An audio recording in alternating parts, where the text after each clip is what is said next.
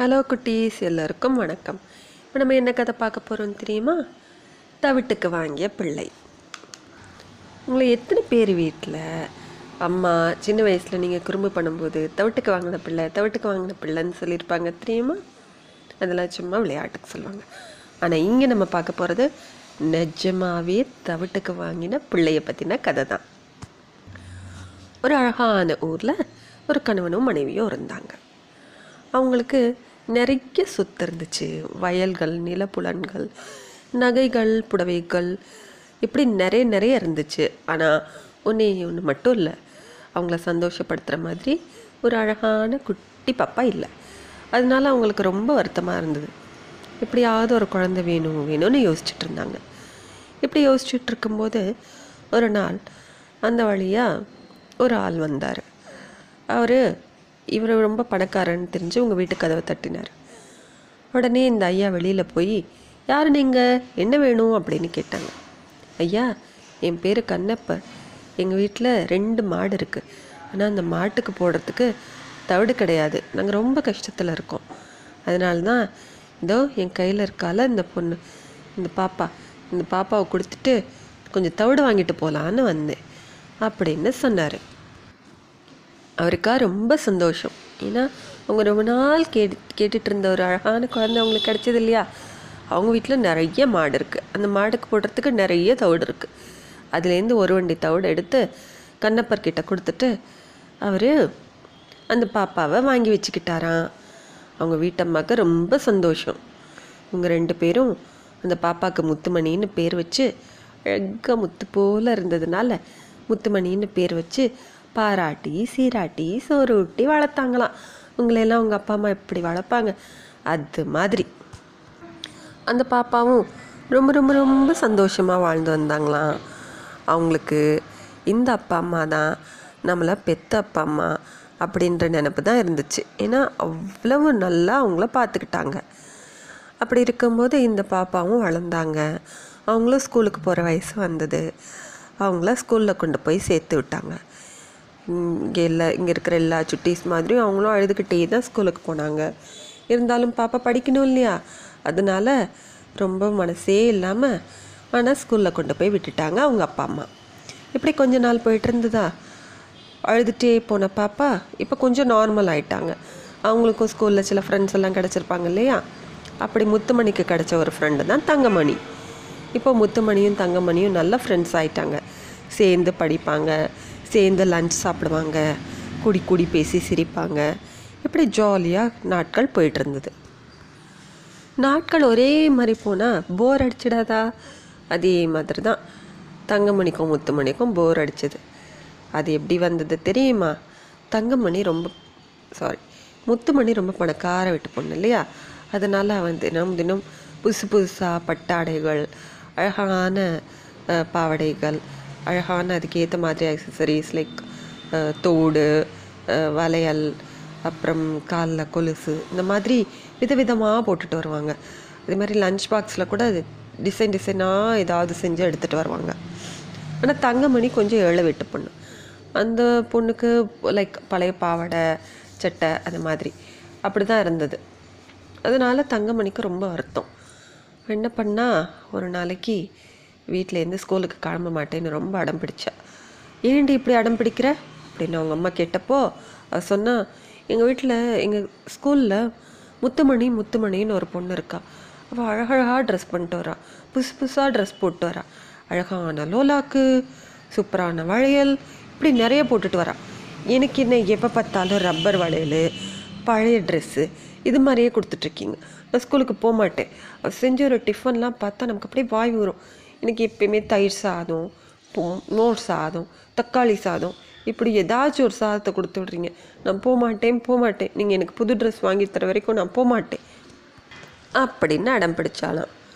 இது கேட்டோடனே தங்கமணியோட அம்மாவுக்கு ரொம்ப கோவம் வந்துடுச்சு. ஆனாலும் குட்டி பாப்பாவை திட்ட முடியுமா? எப்படியாவது சமாதானப்படுத்தி ஸ்கூலுக்கு அனுப்பணும். இந்த தங்கமணி இருக்காங்கல்ல, அவங்க இந்த கண்ணப்பர் முன்னாடி இருந்தார் இல்லையா, அவங்க கூட தான் இவங்களும் இருந்தாங்க. அதே தெருவில் தான் இருந்தாங்க. இவங்கள மாதிரியே தான் அவங்களும் ஏழை. இப்போது கண்ணப்பர் வந்து அந்த முன்னாடி இந்த முத்துமணியை கொண்டு போய் கொடுத்துட்டு தவிடெலாம் வாங்கிட்டு வந்துட்டு இது பண்ணாங்க இல்லையா. இப்போ அவங்க இங்கே இல்லை, கொஞ்சம் ஊர் கழிச்சு வேறு ஊருக்கு போயிட்டாங்க. அப்போது சரி அவங்க தான் இங்கே இல்லையே, உண்மையை சொல்லிடலாம், இந்த பொண்ணை வேறு எப்படி சமாதானப்படுத்துறதுன்னு, இங்கே பாரடி அசட்டு பிள்ளை இந்த முத்துமணி இருக்கால அவளை அவங்க அப்பா அம்மா தவிட்டுக்கு விற்றுட்டாங்க. அவங்க அப்பா அம்மா இங்கே தான் இருந்தாங்க தெரியுமா, நம்ம பக்கத்து வீடு தான். ஆனால் உன்னையே நாங்கள் அப்படி வித்தமாக சொல்லு, உனக்கு உன்னோட சொந்த அப்பா அம்மா இருக்கும், காசு பணம் இல்லைன்னாலும் எங்களோட பாசம் இருக்குது அவளுக்கு. அப்படியா, காசு பணம் இருந்தாலும் அவங்க சொந்த அப்பா அம்மா இல்லைல்ல அப்படின்னு அவங்க அம்மா சொன்னாங்க. இதெல்லாம் கேட்ட தங்கமணி ஓரளவுக்கு சமாதானம் அடைஞ்சாங்க. சமாதானம் அடைஞ்சு ஸ்கூலுக்கு போனாங்க. ஆனால் ஸ்கூலுக்கு போன உடனே தங்கமணிக்கு ஒரு எண்ணம் தோணுச்சு, முத்துமணி மட்டும் டெய்லி புதுசு புதுசாக ட்ரெஸ் எல்லாம் போட்டுட்டு வந்து நம்மக்கிட்ட சொல்கிறாள், ஆனால் அவளுக்கு நிஜ அப்பா அம்மா இல்லைல்ல, நம்ம அதை சொல்லுவோம் அப்படின்னு சொல்லிட்டு தவிட்டு பிள்ளை அப்படின்னு முத்துமணியை போய் கேலி பண்ணியிருக்கா. அவள் கேலி பண்ணுறதை பார்த்து எல்லா பிள்ளைகளும் தவிட்டு பிள்ளைன்னு முத்துமணியை கூப்பிட ஆரம்பிச்சிட்டாங்க. முத்துமணிக்குன்னா ஒரே அழுகை, ஏன் என்னை இப்படி கூப்பிடுறீங்க அழுதுகிட்டே கேட்டா.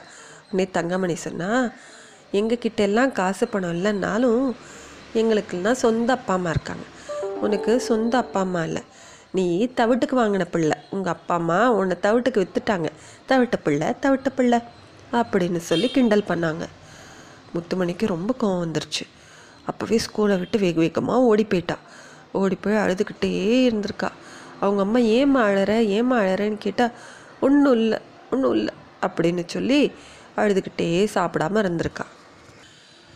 இப்படியே அழுதுகிட்டு இருந்த முத்துமணி அப்படியே அவங்களோட மாட்டு தொழுவம் பக்கம் போய் அந்த மாட்டை பார்த்துட்டே சோகமாக உட்காந்துருந்தாங்க. அந்த மாட்டு தொழுவத்தில் இருந்த மாட்டை பார்த்துக்கிறவர் கந்தன்னு ஒருத்தர். அவர் அந்த பொண்ணு சோகமாக இருக்கிறத பார்த்துட்டு, ஏமணி சோகமாக இருக்க அப்படின்னு கேட்டார். அதுக்கு முத்துமணி சொன்னால், என்னோட நிஜமான அப்பா அம்மா யாருன்னு உங்களுக்கு தெரியுமா அப்படின்னு கேட்டா. உடனே கந்தனுக்கு ஷாக் ஆகிடுச்சு. ஏன்னா கந்தனுக்கு முத்துமணி தவிட்டுக்கு வாங்கின பிள்ளைன்னு தெரியும். ஆனால் அது முத்துமணிக்கு எப்படி தெரிஞ்சுது, அதுதான் அவனுக்கு ஷாக்காக இருந்தது. இருந்தாலும் அவனுக்கு தெரிஞ்சுதான் அவன் சொன்னான், ஆமாம்மா உன்னை அவங்க அப்பா வந்து இங்கே தவிட்டுக்கு விற்றுட்டு போனாங்க, ஆனால் இப்போ அவங்க இந்த ஊரில் இல்லையே, வேறு ஊருக்கு போயிட்டாங்களே அப்படின்னு சொன்னான். நீங்கள் என்ன அந்த ஊருக்கு கூட்டிகிட்டு போகிறீங்களா அப்படின்னு முத்துமணி கேட்டா. எனக்கு தெரியாதேம்மா அப்படின்னு கந்தன் சொன்னான். நம்ம 2 பேரும் சேர்ந்து ஊராக போய் தேடலாம், எப்படியாவது எங்கள் அப்பா அம்மா ஏதாவது ஒரு ஊரில் இருப்பாங்கல்ல அப்படின்னா முத்துமணி. அவன் காலில் அழகான கொலுசு, கையில் தங்க வளையல், காதில் லோலாக்கு தங்கத்தில் இப்படி போட்டிருந்தா, கழுத்தில் செயின். இதெல்லாம் பார்த்துட்டு கந்தனுக்கு ஒரு எண்ணம் தோன்றுச்சு. என்ன அப்படின்னா, பேசாமல் இந்த பொண்ணு சொல்கிற மாதிரி இதை கூட்டிகிட்டு போயிட்டு இதுக்கிட்ட இருக்க நகையெல்லாம் நம்ம பறிச்சுக்கிட்டா என்ன அப்படின்னு. சரிம்மா நீ இன்னைக்கு நைட்டு வா, நம்ம 2 பேரும் போய் ஊராக போய் உங்கள் அம்மாவை தேடி கண்டுபிடிக்கலாம் அப்படின்னு கந்தன் சொன்னான். நம்ம இப்போவே போகலாம் வாங்க அப்படின்னு சொல்லி முத்துமணி சொன்னான். இப்போவே போனால் உங்கள் அப்பா அம்மா எல்லாம் வந்துடுவாங்கல்ல, அவங்களுக்கு தெரிஞ்சிரும்ல, அதனால் வேண்டாம் நைட்டு போகலாம் அப்படின்னு கந்தன் சொன்னான். அதே மாதிரி நைட்டு யாருக்கும் தெரியாமல் கந்தனும் முத்துமணியும் கிளம்புனாங்க. கந்தன் முத்துமணியை ஒரு காட்டு வழியாக கூட்டிகிட்டு போனான். அந்த காட்டில் நரிகள்லாம் ஊளையிட்டது, அங்கங்கே ஏதாவது சத்தம் கேட்டுகிட்டே இருந்தது, மிருகங்களோட சத்தம்லாம். ஆனாலும் கூட முத்துமணிக்கு ஒரு பயமும் இல்லை, நம்ம அம்மாவை பார்க்க போகிறோம் அப்படின்னு ஒரு சந்தோஷந்தான் இருந்தது. கூட கந்தனும் இருந்ததுனால அவள் எதை பற்றியும் கண்டுக்காமல் ஜாலியாக நடந்து வந்துட்டு இருந்தாள். ஆனால் ரொம்ப தூரம் போனதுக்கப்புறம் முத்துமணிக்கு டயர்ட் ஆகிடுச்சு. சின்ன குழந்தை தானே, அதனால் எனக்கு தூக்கம் வருது அப்படின்னு சொன்னான். உடனே கந்தன் அங்கேருந்து ஒரு சின்ன கல்லாக பார்த்து, சரி இதில் உட்காந்து கொஞ்சம் நேரம் தூங்கும்மா, நம்ம காலையில் விடிஞ்ச உடனே எந்திரிச்சு போகலாம் அப்படின்னு சொன்னான். கொஞ்ச நேரத்தில் முத்துமணி தூங்கிட்டா. இதுதான் சரியான சமயம்னு நினச்ச கந்தன் அவள் கழுத்துலேருந்து, காதுலேருந்து, அப்புறம் கால்லேருந்து கையிலேருந்து இருக்கிற எல்லா நகைகளையும் எடுத்துட்டு அப்படியே அங்கேருந்து ஓடியே போயிட்டான். காலையில் சூரிய ஒளி கண்ணில் பட்டதுக்கப்புறம் தான் முத்துமணி எழுந்திரிச்சா. எந்திரிச்சு அங்கே பார்த்தா எவ்வளோ ரம்யமாக இருந்தது. அழகாக முயலும் மானும் ஓடிக்கிட்டு இருந்தது, காட்டு மலர்கள்லாம் பூத்து குலுங்கிட்டு இருந்தது, குரங்கள்லாம் ஒன்றோட ஒன்று பேசி ஜாலியாக சிரிச்சுக்கிட்டு மரத்தில் ஏறி மரத்துக்கு மரம் தாவிக்கிட்டு இருந்தது. இந்த காட்சிகளையெல்லாம் பார்த்து முத்துமணிக்கு ஒரே சந்தோஷம். இங்கே பார்த்தியா கந்தா, எவ்வளவு அழகாக இதெல்லாம் இருக்குது அப்படின்னு திரும்பி கந்தன் கிட்ட சொல்ல போனால் அங்கேயே கந்தன் காணோம். அப்போ தான் முத்துமணி தான் போட்டுட்டு வந்த நகை எதையுமே காணலையே அப்படின்னு ரியலைஸ் பண்ணுறா. சரி சரி கந்தன் தான் எடுத்துகிட்டு ஓடிட்டான் அப்படின்னு நினச்சி அவளுக்கு புரிஞ்சு போச்சு. அவளுக்கோ ஒரே பசி, காட்டில் வழி வேற தெரியல, அதனால ஒன்று உட்காந்து அழ ஆரம்பிச்சிட்டா. அப்போது அங்கே ஒரு பச்சைக்கிளி வந்தது. அந்த பச்சைக்கிளி முத்துமணிக்கிட்ட நீ ஏன் பாப்பா அழற அப்படின்னு சொல்லி கேட்டுச்சு. உடனே முத்துமணி சொன்னால், இந்த மாதிரி நான் வீட்டை விட்டு வந்துட்டு எங்கள் அம்மாவை தேடி போய்கிட்டு இருக்கேன், ஆனால் இப்போ எனக்கு ரொம்ப பசிக்குது, எனக்கு இந்த காட்டை விட்டு வெளியில் போகிறதுக்கும் வழி தெரியல, அதனால தான் நான் அழறேன் அப்படின்னு சொன்னால் முத்துமணி. நீர் உனக்கு நான் ஏதாவது சாப்பிட கொண்டு வரேன்னு சொல்லிட்டு போன பச்சைக்கிளி பறந்து போச்சான். அப்படியே பார்த்துக்கிட்டே இருக்கும்போது அங்கே ஒரு வாழைத்தோப்பு இருந்துச்சு. அந்த வாழைத்தோப்பை காவல் காத்துக்கிட்டு ஒரு குரங்கு இருந்துச்சு. உடனே பச்சைக்கிளி அந்த குரங்குக்கிட்ட போயிட்டு, குரங்கண்ணா குரங்கண்ணா, ஒரு குட்டி பொண்ணு பசியால் ரொம்ப கஷ்டப்படுறா, அவளுக்கு ஒரு வாழைப்பழம் தந்து உதவுறீங்களா அப்படின்னு சொன்னான். உடனே அந்த குரங்கு ஒரு வாழை மரத்தில் ஏறி ஒரு சீப்பு வாழைப்பழத்தை பறிச்சுட்டு வந்து அந்த பச்சைக்கிளிக்கிட்ட கொடுத்துச்சான். பச்சைக்கிளி தேங்க்ஸ் சொல்லிவிட்டு அந்த சீப்பை எடுத்துகிட்டு போய் முத்துமணிக்கிட்ட கொடுத்தான். முத்துமணி அந்த வாழைப்பழத்தை சாப்பிட்டு ரொம்ப திருப்தியாக இருந்தாலாம். அதுக்கப்புறமா அவள் சோகமாக இருந்தால் பார்த்துட்டு பச்சைக்கிளி ஏன் சோகமாக இருக்க, அதான் உனக்கு பசி தீர்ந்துடுச்சே அப்படின்னு சொல்லிச்சான். இப்போ நான் இந்த காட்டை விட்டு எப்படி வெளியில் போகிறது அப்படின்னு முத்துமணி கேட்டாலாம். சரி வா, நான் உன்னை கூட்டிகிட்டு போய் விடுறேன், உங்கள் வீடு எங்கே இருக்குது அப்படின்னு பச்சைக்கிளி கேட்டுதான். நான் இப்போ எங்கள் வீட்டுக்கு போகமாட்டேன், எங்கள் அம்மாவை தேடி நான் போயிட்டுருக்கேன் அப்படின்னு எல்லா கதையும் முத்துமணி பச்சைக்கிளிக்கிட்ட சொன்னாலாம்.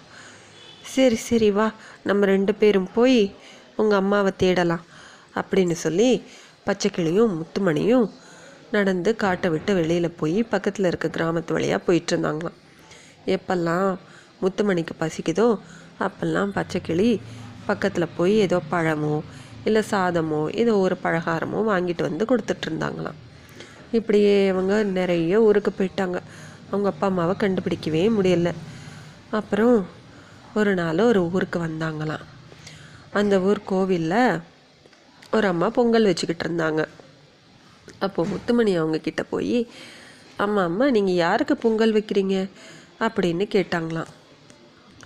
அந்த அம்மா சொன்னாங்களாம், நான் சாமிக்கு பொங்கல் வைக்கிறேன் அப்படின்னு அப்படின்னு சிரித்தாங்களாம் முத்துமணி.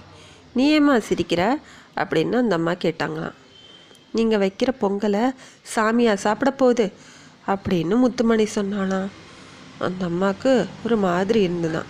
இப்படிலாம் பேசக்கூடாது பாப்பா, நான் சாமிக்கு வைக்கிற பொங்கலை சாமி கும்பிட்டுட்டு உன்னை மாதிரி சின்ன குழந்தைங்களுக்கு கொடுப்பேன், அது என்னை விட்டு ரொம்ப தூரத்தில் இருக்கிற என்னோடய மகளுக்கு போய் சேரும் அப்படின்னு அந்த அம்மா சொன்னாங்களாம்.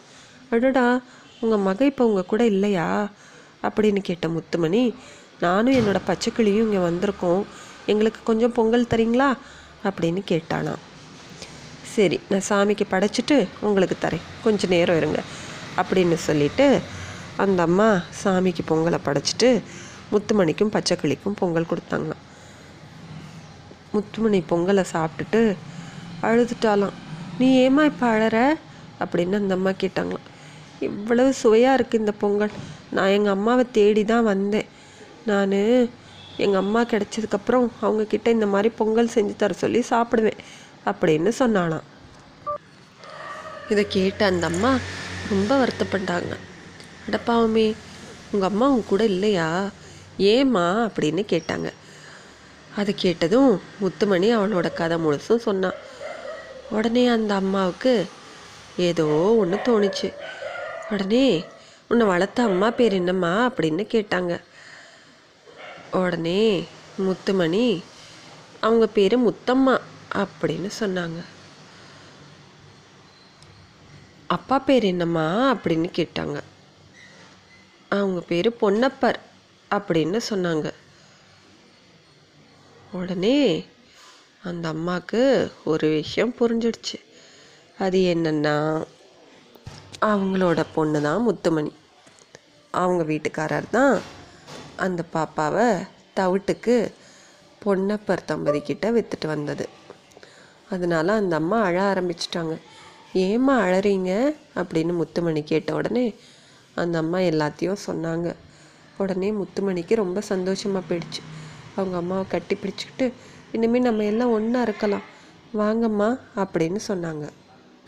அதுக்கப்புறம் முத்துமணி அவங்க அம்மா எல்லோரும் அந்த பச்சைக்கிளி எல்லோரும் வீட்டுக்கு போய் அவங்க அப்பா முத்துமணியை பார்த்த உடனே ரொம்ப சந்தோஷப்பட்டார். அப்படியே எல்லோரும் சந்தோஷமாக இருந்தாங்க. அம்மா அவங்களுக்கு நிறைய டிஷ்ஷெல்லாம் செஞ்சு கொடுத்தாங்க. அப்போது அவங்க வீட்டில் ஒரு மாட்டு வண்டி வந்து நின்றுது. அந்த மாட்டு வண்டியிலேருந்து ஒரு ஆள் இறங்கினார்.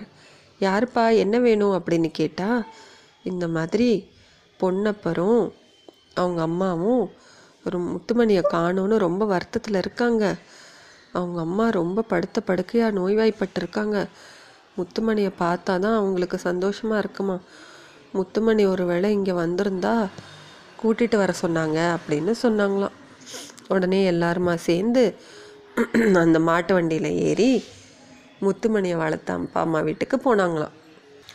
அங்கே போய் பார்த்தா அவங்க அம்மா அப்படியே படுத்த படுக்கையா, முத்துமணி முத்துமணி முத்துமணி என்னை விட்டு எங்கே போயிட்ட, நான் தான் உன்னை பெத்த அம்மா, என்கிட்ட வாடி என்கிட்ட வாடின்னு சொல்லி புலம்பிக்கிட்டே படுத்திருந்தாங்களாம். உடனே முத்துமணி ஓடி போய் அவங்க அம்மாவை கட்டி பிடிச்சிட்டு, அம்மா நான் வந்துட்டேன் நான் வந்துட்டேன் அப்படின்னு சொன்னாலாம். உடனே அவங்க அம்மா கண்ணை திறந்து பார்த்தாங்களாம். அவங்க அம்மாவுக்கு இருந்த நோய் எல்லாம் பறந்து போயிடுச்சான். முத்துமணியை கட்டி பிடிச்சிக்கிட்டு, நீ வந்துட்டல்ல எனக்கு எல்லாம் சரியாயிடும் சரியாயிடும் அப்படின்னு சொன்னாங்களாம் அவங்க அம்மா. அப்போ பொன்னப்பர் சொன்னாராம், இங்கே பாருங்கள், முத்துமணியை விட்டு எங்களால் இருக்க முடியாது, உங்களை விட்டுட்டு முத்துமணியால் இருக்க முடியாது, அதனால் நம்ம எல்லோரும் ஒன்றா இருக்கலாம் அப்படின்னு சொன்னாங்களாம். எல்லாரும் சந்தோஷமாக அங்கேயே இருந்தாங்களாம்.